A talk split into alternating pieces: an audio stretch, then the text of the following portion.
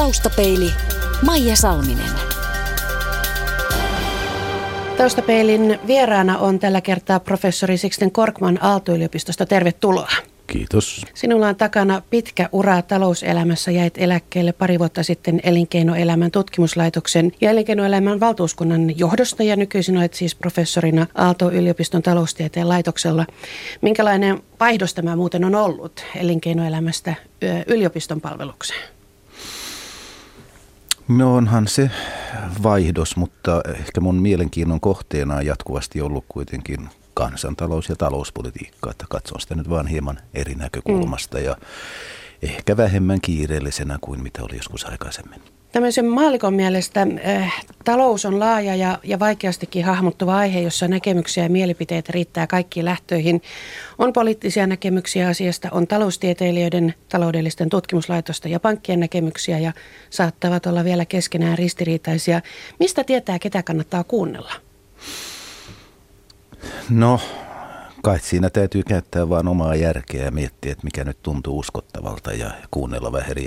Sehän on totta, että vaikka Usein sanotaan, että Suomi on yhden totuuden maa, mutta eihän se nyt ihan näin ole kyllä, mm. koska todellakin niin jos, jos lukee blogeja, seuraa mediaa ja, ja näin, niin kyllähän hyvin monenlaisia, tavattomankin erilaisia näkemyksiä tulee vastaan. Vaikka samalla voisi sanoa, että ehkä tuollainen virallinen Suomi, jos katsoo esimerkiksi poliittisia puolueita, niin ehkä niiden väliset mielipideerot eivät sittenkään ole todellisuudessa mielestäni niin suuria, vaikka retoriikassa niitä korostetaan. Mutta tosiaan ei siinä muuta kuin jos on aikaa ja kiinnostusta, niin lukea, kuunnella ja käyttää omaa järkeä ja miettiä, että mikä nyt sitten tuntuisi uskottavalta. Jos sinun pitäisi lyhyesti kuvailla asiaa tuntemattomalle Suomen tämänhetkistä yhteiskunnallista ja taloudellista tilaa, niin miten noin pähkinänkuoressa sanoisit? No kyllähän se on sillä tavalla huono kiistattomasti, että meidän tuotannon taso on reippaasti sen alapuolella, missä se oli syksyllä 2008, jolloin tämä taantuma alkoi. Työttömyys on selkeästi nousussa, valtion taloudella on alijäämää, joten kyllä se on, on huono. Ei se ole ehkä katastrofaalinen, että eihän me nyt ihan hunningolla olla, mutta, mutta ikään kuin, että on, on meillä selvästi ongelmia käsillä nyt. Sanoit taantuma, et kuitenkaan puhu vielä lamasta. No ehkä ei, että lamalla kai tarkoitetaan kuitenkin sitten vielä, sillä ei selkeää määritelmää sinänsä. Taantuman määritelmä me kyllä täytämme, eli että tuotanto on ollut laskussa sen verran aikaa. Lama, lama sen sijaan tarkoittaa kyllä ehkä sitten rajus, todella rajua työttömyyttä, niin silloin voidaan puhua lamasta. Lama meillä oli 1990-luvun alkuvuosina, mutta ehkä nyt olisi vähän liottelua puhua meillä lamasta. Etelä-Euroopassa sen sijaan epäilemättä voi sanoa, että Kreikassa, Italiassa, Espanjassa näissä maissa on kyllä lama. Eurostatin mukaan kylläkin Suomen talouskehitys oli loppuvuodesta Euroopan kolmanneksi huonointa taakse jäivät vain juuri Kreikka ja Kypros, niin millä tavalla sitten meidän tilanteemme eroavat käytännössä? No yhteistä meillä on tietysti se, että koko Eurooppa on kärsinyt tästä euroalueen velkakriisistä, joka säteilee vähän kaikkialle ja maailmantalouskin on ollut vähän heikossa hapessa, mutta kyllä me eroamme näistä, näistä muista maista siinä, että ensinnäkin niin meihin on kohdistunut kyllä aivan poikkeuksellisen raju tällainen teollisuuden rakenteellinen ongelma, että kun tämä Nokia-vetoinen ICT-klusteri, tämä meidän ylpeyden aihe, romahti parissa vuodessa niin, että siitä ei ole paljon jäljellä. 75 prosenttia jalostusarvosta on, on häipynyt. Ja kun paperiteollisuus on näivettynyt kymmenen vuoden kuluessa, kun ei paperia enää, sen kulutus ei kasva täällä Euroopassa, vaan kasvaa vain Aasiassa, niin, niin ei, ei ole helppoa. Ja sitten vielä metalli- ja jalostuskin on täysin kannattamatonta, kun Kiina oli sen voimakkaasti tarjonta. No nämä on meidän ongelmia. Nämä ei itse asiassa ole Kreikan tai Espanjan ongelmia. Heillä on nyt sitten yllinkyllin omia ja voisi sanoa enemmän kotitekoisia ongelmia, mutta meillä nämä osittain johtuu siitä, että nyt on käynyt ikävästi siinä globaalitaloudessa, josta olemme kyllä pitkässä juoksussa hyötyneet, mutta nyt on iskenyt kovasti. Ja sitten vielä voisi sanoa, että kun tähän asti tämä on ollut meidän viennin surkeutta, niin eh, kyllä nyt kun sitten palkkamaltti on kovaa, eli ei, ei, ei kasva, palkansaajien ostovoima, verotustakaan ei enää kevennetä, niin kotimarkkinatkin sitten heikkenevät. Ja harva se päivähän me kuulemme nyt sitten YT-neuvotteluista täällä kotimarkkinapuolella, että on tämä on tämä aika, aika hankalan näköistä. Niin, että suhdanteiden kanssa pelaaminen on sinänsä niin kuin yksinkertaisempaa kuin juuri näiden rakenteellisten ongelmien. Joo, nyt ne vaan sattuu olemaan molemmat päällekkäin. Meillä on sekä tätä rakenteellista ongelmaa, josta ei ole ihan, se ei ole ihan helppo sanoa, että kuinka me siitä selviämme, että me tarvitsemme uutta korkean jalostusarvon vientituotantoa, mutta mistä se syntyy ja miten me voimme sitä avittaa, kuinka nopeasti saadaan. Se on yksi ja sitten tosiaan sen päälle on tämä enemmän suhdanneluontoinen ongelma. Että kyllähän nämä suhdanteet, ne aina menee jollain tavalla ohi, mutta nämä rakenteelliset ongelmat on kyllä aika hankalia. Taustapeili. No tästä finanssikriisistä on, siitä on pantu paljon esimerkiksi EUn piikkiin, vähän niin kuin, että kyllä me, kyllä me, mutta kun ne muut. Sinä olet kuitenkin sanonut, että EUta on turha syyttää, kun meidän omissa käsissämme ovat keskeiset tekijät, kuten työmarkkinoiden toimivuus, sosiaalipolitiikka, verotus, hyvinvointivaltion tulevaisuus ja koulutuspolitiikka. Päätöksiä vaan ei tahdo oikein tulla.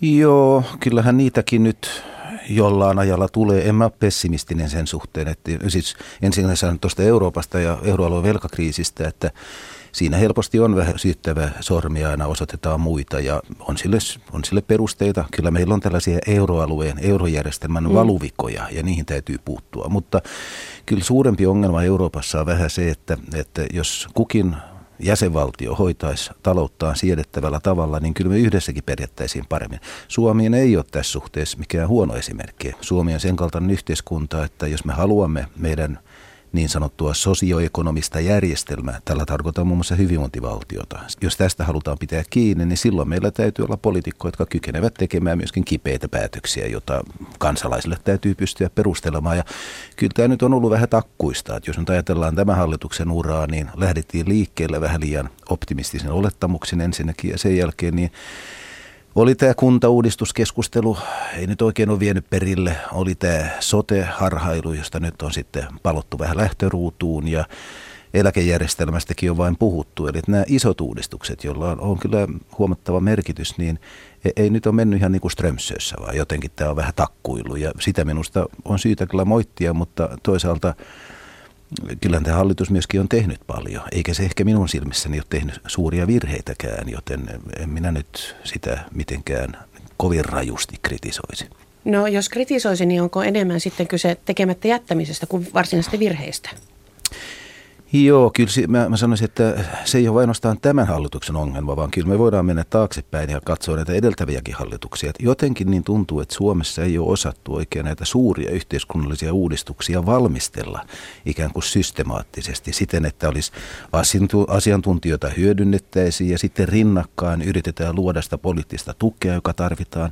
Nämä on molemmat vaikeita asioita, mutta tuossa sote-uudistuksessahan syntyi se mielikuva, että asiantuntijoita pitkään sivutettiin täysin täysin, jos ne eivät sattuneet olemaan ihan, ihan hallituksen mieltä. Ja tämä eläkejärjestelmän uudistus, niin siitä on nyt puhuttu ainakin kymmenen vuotta ilman, että valmista tulee. Että kyllä, kyllä tämä nyt kovasti vie aikaa ja tuntuu siltä, että, että se valmistelutyö ei ole osattu organisoida oikein hedelmällisellä tavalla. Ja sitten on tietysti tämä ainainen ongelma, että täytyy saada kansalaisten tukikin sellaisille ratkaisuille, jotka tuntuvat usein sitten vastenmielisiltä kansalaisten silmin katsottuna.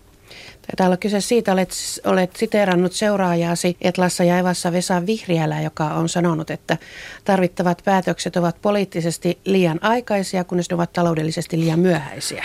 No oikeastaan toi sitaatti, olen kuullut sen kyllä Vesalta, mutta mä luulen, että se oikea lähde kylläkin on Ruotsin entinen valtiovarainministeri Kjell-Olof Felt, joka näin sanoi eh, ennen kuin hän erosi virastaan suuttumuksessaan siitä, että hallitus ei ollut valmis tekemään sitä, mitä hän edellytti mutta siitä on kauan sitten. Mm, mutta ilmiökö pätee?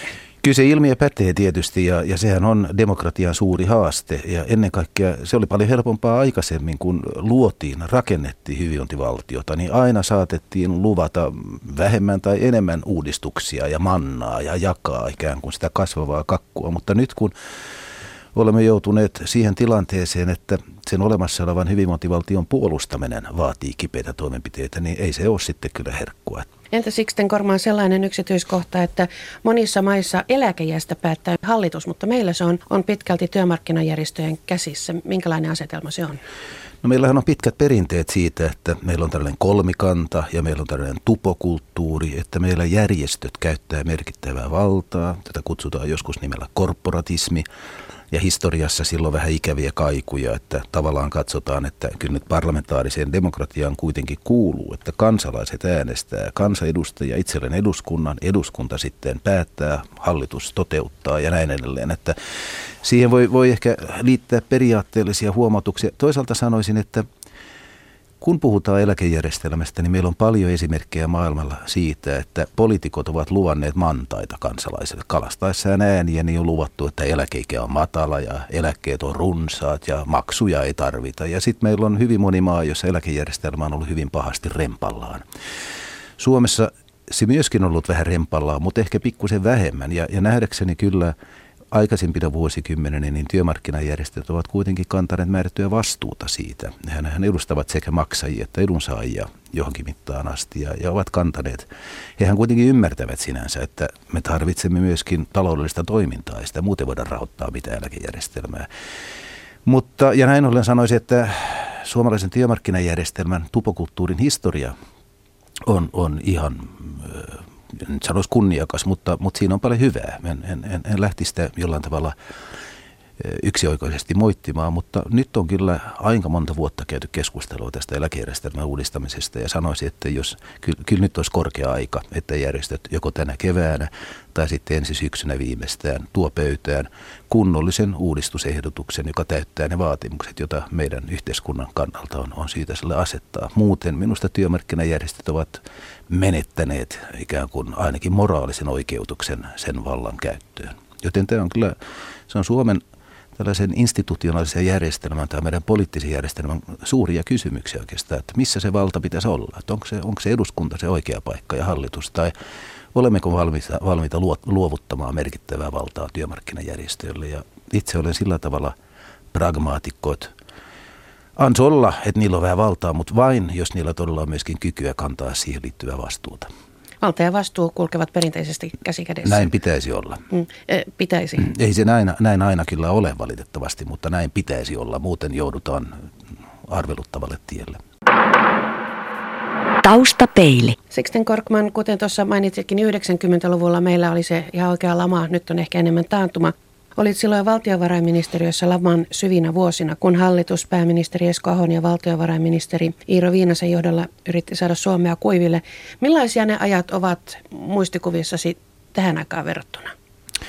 Kyllä oli paljon pahempia. Ja se on tietysti osittain johtuu siitä, että silloin hyvin paljon, siis ensinnäkin on tietysti niin, että, että silloin monet monet ihmiset kärsivät todella rajusti. Ne nuoret, jotka tulivat sinne, silloin työmarkkinoille, eivät koskaan kiinnittyneet oikein työelämään, kun ei ollut mahdollisuutta silloin päästä työelämään. Ne yrittäjät, jotka menivät konkurssiin, tietysti joskus sen takia, että olivat itse ottaneet liikaa riskiä, mutta monessa tapauksessa siksi, että lamassa sitten syntyy sellainen konkurssikierre joka on aivan ylivoimainen ja siitä oli monessa monessa tapauksessa täysin kohtuuttomia seurauksia näiden ihmisten kannalta ja siitähän meillä on kirjallista materiaalia, niistä on kirjoitettu monta kirjaa ja, ja, ja se on se on ehkä se päällimmäinen. Minä tietenkään en kuulu, olen etuikutettu ihminen, kuulu niihin, jotka eivät kärsineet näitä seurauksia. Mutta toinen sanoisi, että olihan se sillä tavalla moraalisesti myöskin eh, toisenlainen tilanne, että – silloin se oli hyvin, hyvin pitkällä meidän omaa syytä. Et me, me teimme sellaisia virheitä kollektiivisesti. En lähde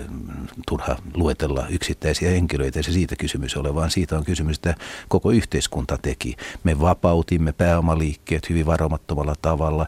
Finanssipolitiikka ei ollut riittävän kiristävää. Pankit päästiin käyttäytymään täysin siivottomalla tavalla ja syntyi se mahdoton pankkikriisi.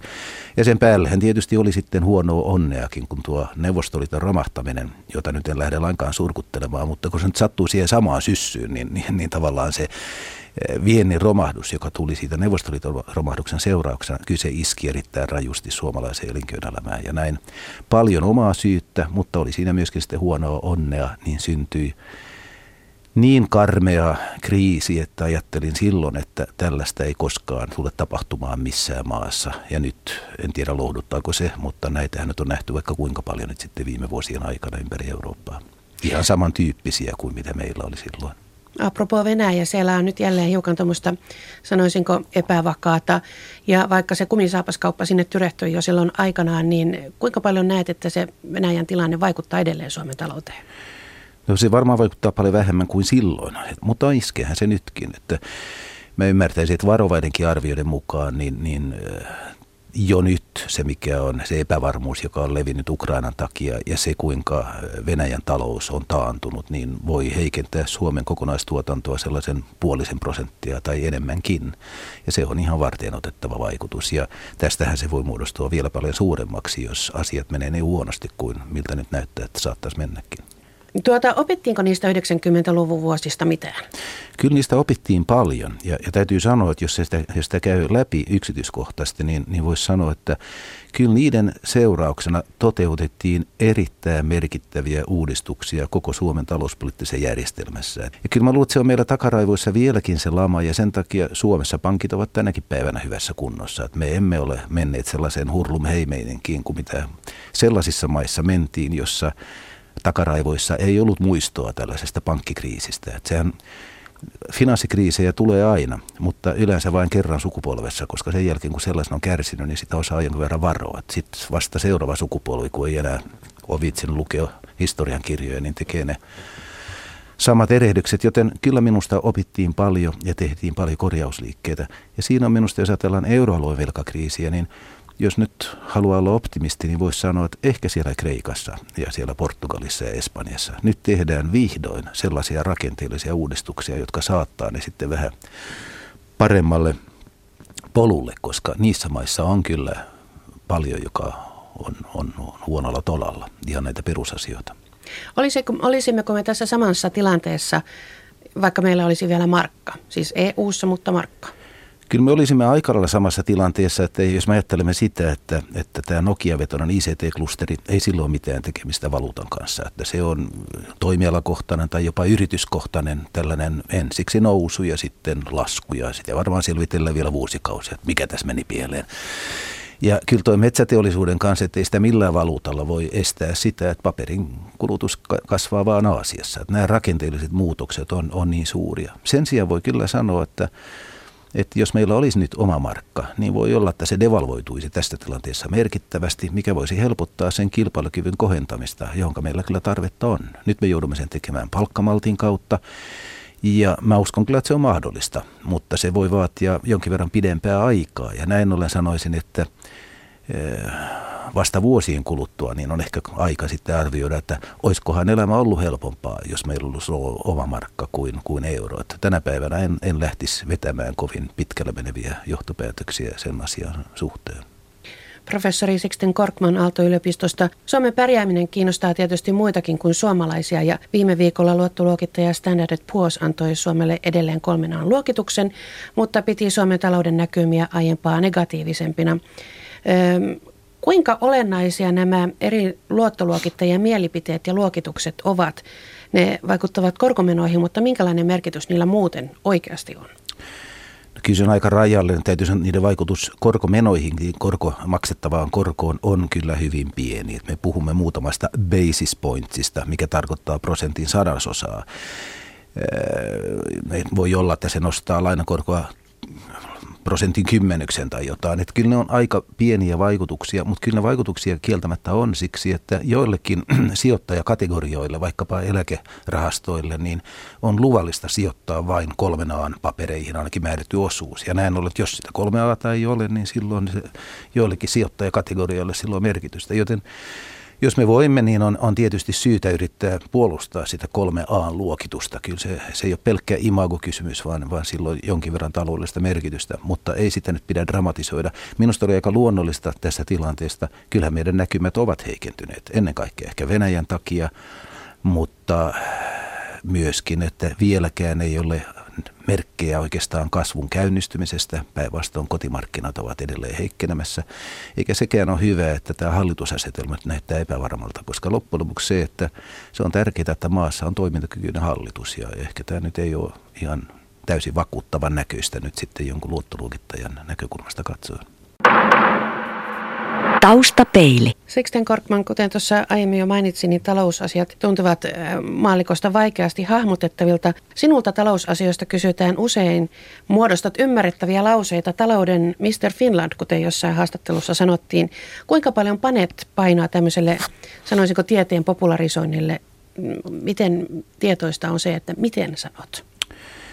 Kyllä se tietysti on, on, on jollain tavalla tärkeää. Että mä oon aina ehkä ollut sitä mieltä, että, että me tarvitsemme julkista keskustelua taloudellisista kysymyksistä, koska niiden täytyy, niille täytyy saada hyväksyntää yleisön keskuudessa ja silloin ensinnäkin niistä täytyy puhua. Ja jos niitä puhuu, niin siinä ole mitään järkeä, jos ei puhu sillä tavalla, että kuulija voi jotenkin ymmärtää sitä, mitä puhuja yrittää sanoa. Että kyllä, kyllä se nyt on aika, ei se ole ainoa tärkeä, vielä tärkeämpää ehkä olisi, että olisi jotain sanottavaa ja vielä, vielä, vielä tärkeämpää, että olisi jotain järkevää sanottavaa, mutta kyllä se tietysti alkaa vähän ensin, ensinnäkin jo siitä, että kuulija voi ymmärtää, mitä se puhuja haluaa saada sanotuksi.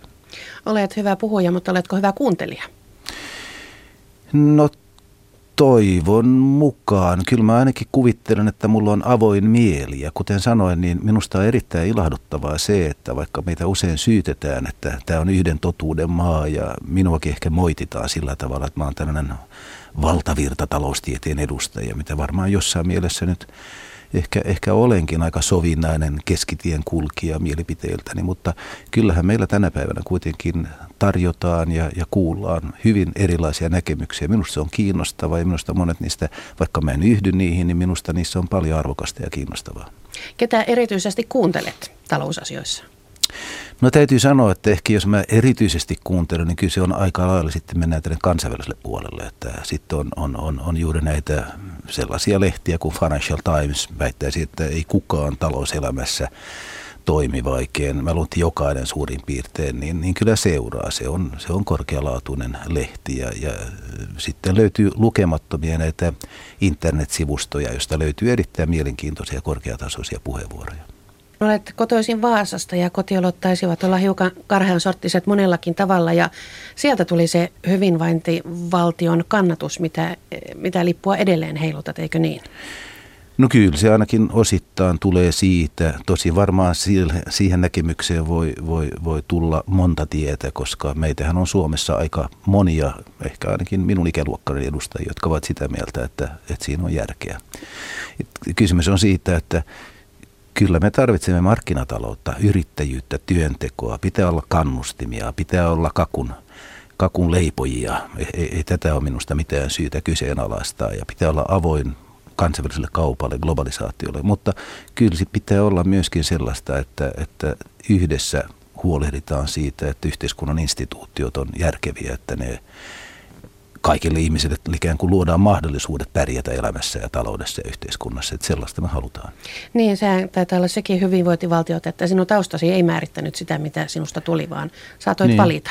Ja se on Suomelle ollut ainakin näihin päiviin asti hyvin ominaista, että meillä on suuri niin sanottu sosiaalinen liikkuvuus, joka tarkoittaa juuri sitä, että vaikka syntyisi köyhiin köyhiin oloihin, niin, niin voi menestyä mikä ura tahansa sitten, oli se sitten akateeminen tai elinkeinoelämässä tai, tai valtiohallinnossa. Ja, ja meillä Suomessa tällainen liikkuvuus on suurempaa kuin melkein missään muualla, niin kuin on myös muissa Pohjoismaissakin, mutta se on suurempaa meillä kuin näissä vanhoissa luokkayhteiskunnissa, Englanti tai Ranska, ja myöskin paljon suurempi kuin vaikkapa Yhdysvalloissa, jonka kuitenkin piti olla tämä self-made man äh, maa, mutta tosiasia on se, että jos synnyt Yhdysvalloissa köyhään perheeseen, niin äh, silloin todennäköisesti käyt niin surkea koulua, että se jo antaa hyvin heikot lähtökohdat, kun taas meidän suuria etujahan on se, että jokseenkin kaikki suomalaiset lapset saavat äh, tason laadultaan hyvää koulutusta ja se auttaa paljon sitten jo. Vaasasta siis olet, kuinka, kuinka pohjalainen olet? No en mä ehkä ole niin hirveän pohja. Kyllä mä olen sitä ja minusta pohjalaisuudessa on paljon myönteistä. Että se on sellaista seutua, jossa on yrittäjyyttä ja tällaista itseellisyyttä ja demokratian, no tiedä häntä, löytyy sieltä muitakin, jos katsoo historiaa, mutta, mutta niin tai näin, mutta ei, ei, se ole, ei se ole mulle millään tavalla ikään kuin hallitseva identiteetti, vaan niitä identiteettejä on paljon päällekkäisiä, että mä on, ehkä suomalaisuus kuitenkin on jollain tavalla tärkein, tärkeämpi jopa kuin äidinkieli, mutta silläkin on merkitystä, ja kyllä mä koen olevan aika voimakkaasti myöskin eurooppalainen. Toisaalta täytyy sanoa, että tänä päivänä mä oon kyllä erittäin syvälle juurtunut helsinkiläinenkin. Taustapeilin Vakio Viitonen. Sixten Korkman, mitä muistat lapsuudestasi? No osin mä muistan sen juuri, että, että tosiaan kun olin kuusivuotias, niin äitini kuoli ja se tietysti löi vähän leimaansa niille vuosille, kunnes sitten tuli äitipuoli perheeseen, jolloin asiat muodostuivat paljon paremmaksi. Mutta on siellä tietysti paljon muuta, että Vaasan saaristo tulee mieleen. Käynnit Helsingissä, jossa oli nämä ihmeelliset Korkeasaari ja tällaiset kokemukset, jotka kyllä jäi, jäi mieleen. Paras ja pahin luonteenpiirteesi?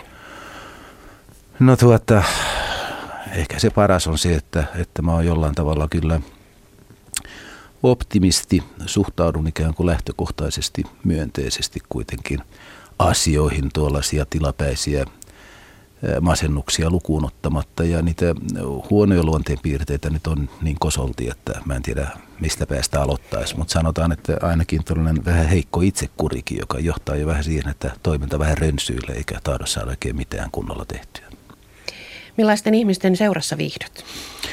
No hyvin erilaisten kyllä hyvin mielelle. Mä olin kymmenen vuotta tuolla Brysselissä Euroopan unionin ministerineuvoston palveluksessa ja täytyy sanoa, että minusta oli riemastuttavaa olla tekemisissä silloin kreikkalaisten, espanjalaisten, italialaisten ja miksei myöskin pohjoismaalaisten kanssa. Mutta juuri se huomata, että vaikka näissä maissa ehkä meidän mielestämme joskus se politiikka ei nyt ole ihan ikään kuin raiteillaan ja nämä instituutiot ei nyt aina toimi niin kuin me toivoisimme ne toimivan, niin kyllä ne ihmiset on tavattoman viehettäviä ja ehkä ne on vähän toisenlaisia kulttuuritaustaltaan kuin mitä me olemme, mutta se on, se on pelkästään tänä rikastuttava asia, että hyvin erilaisia ihmisiä, mutta tietysti sitten aika lähellä on myöskin tällaiset tämä, tämä perhe. Missä olet mielestäsi onnistunut parhaiten?